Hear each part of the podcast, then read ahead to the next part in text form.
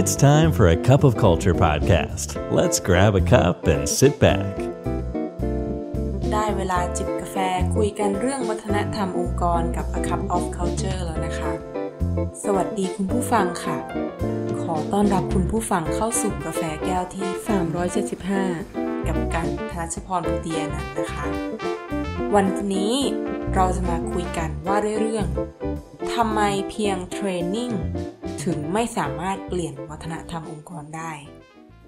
แล้วจริงๆ ต้องทำอย่างไรค่ะ ก่อนอื่นเลยนะคะ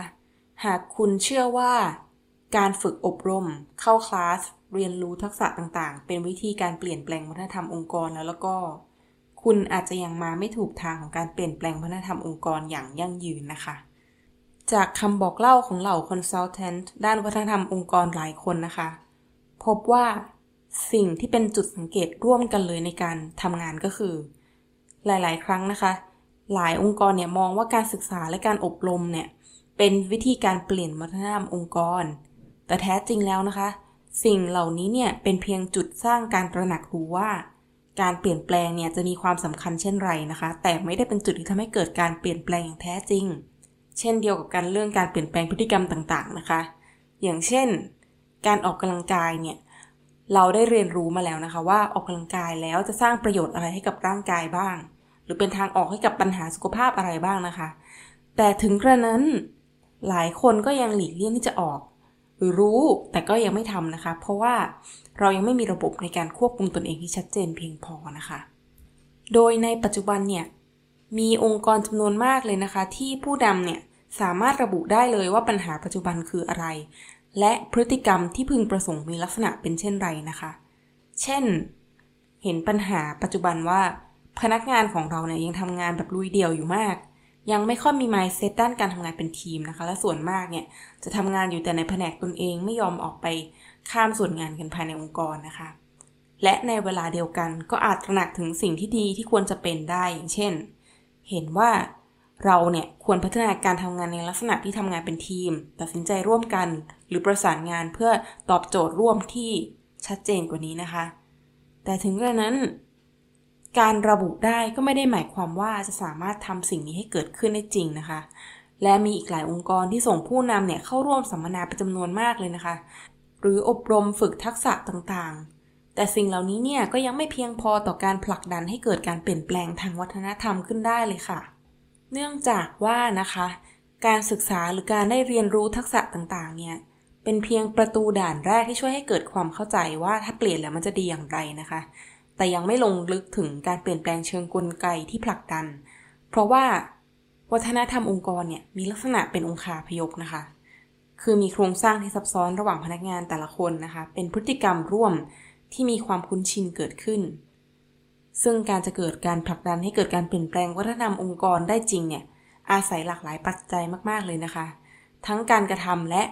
ทรัพยากรรวมถึงเวลาที่ทางผู้นำบริษัทต้องมาให้กันนะคะ เพื่อที่จะทำการสร้างวัฒนธรรมองค์กรโดยตรงได้ โดยสัญญาณที่บ่งบอกว่า บริษัทนี้เนี่ยมีระบบวัฒนธรรมองค์กรที่แข็งแกร่งนะคะ มี 3 อย่างด้วยกัน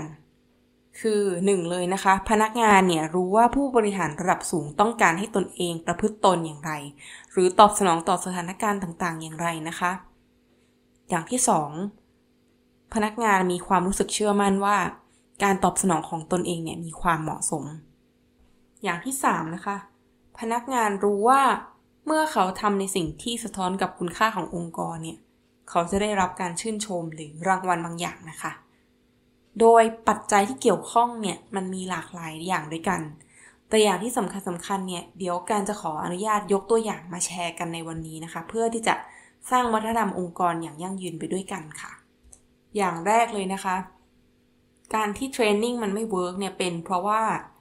training เป็นการกระทำเพียงครั้งเดียวแล้วก็จบไปนะคะ ในขณะที่วัฒนธรรมองค์กรเนี่ยจำเป็นจะต้อง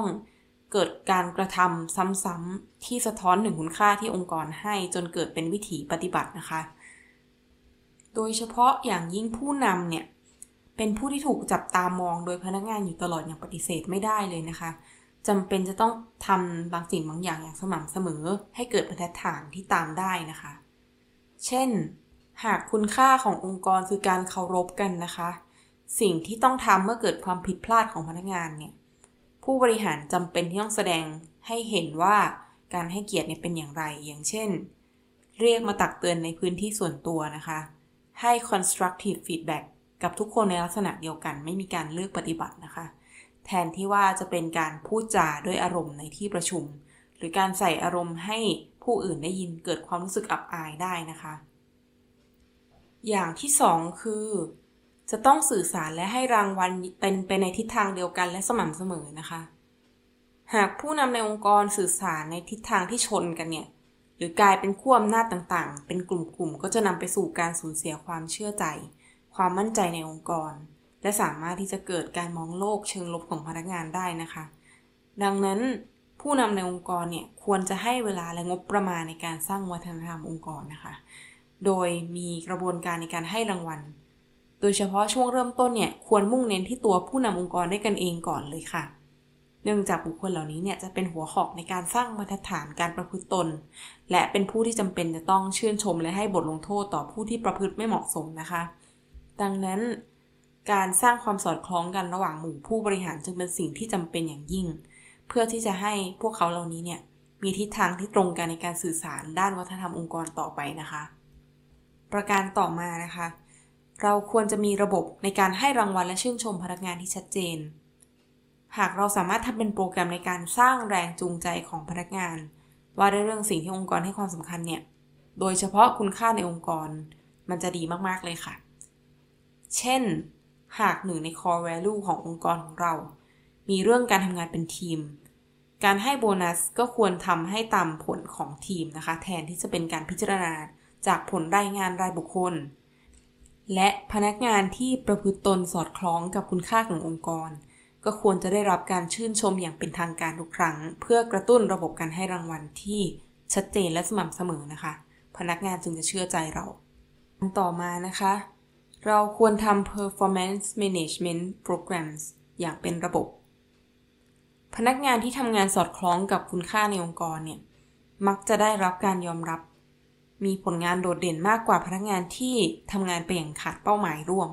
หรือไม่ได้เข้าใจในคุณค่าที่ผู้คนยึดถือร่วมกันขนาดนั้นนะคะ ซึ่ง performance management programs เนี่ยจะสามารถเข้ามามีบทบาทอย่างสำคัญมากในการที่ทำให้พนักงานเนี่ยตระหนักถึงเป้าหมายร่วมนะคะ รวมถึงสามารถคาดเดาผลการประเมินได้อย่างแม่นยำมากขึ้น และยังสามารถทำระบบฟีดแบ็ที่ชัดเจน มีข้อมูลแนะนำให้สามารถนำไปประพฤติปฏิบัติได้อย่างสอดคล้องนั่นเองนะคะ ตัวอย่างสุดท้ายนะคะ การรับคนเข้ามาก็เป็นสิ่งที่สำคัญนะคะ ที่เราจะทำให้คนคนนั้นเนี่ย เป็นบุคคลที่มีคุณค่าร่วมกับองค์กร จากการทำ culture fit interview และ onboarding process นะคะ ในการ interview เนี่ย ควรจะมีการดีไซน์คำถามที่ดูสาเหตุ ถึงการออกจากที่ทำงานเก่าๆที่ผ่านมานะคะ หรือสิ่งที่เขาไม่ชอบ ซึ่งหากฟังดูแล้วเนี่ย มันมีความคล้ายกับบริบทในที่ทำงานของเรา ซึ่งมีความเป็นไปได้สูงว่า หากบริบทที่เขาไม่ชอบเนี่ยมีความคล้ายกับที่ทำงานณปัจจุบันนะคะ เป็นไปได้ว่าเขาจะไม่ประสบความสำเร็จเท่าไหร่นักนะคะ หรืออาจจะอยู่ได้ไม่นานนั่นเอง และที่สำคัญ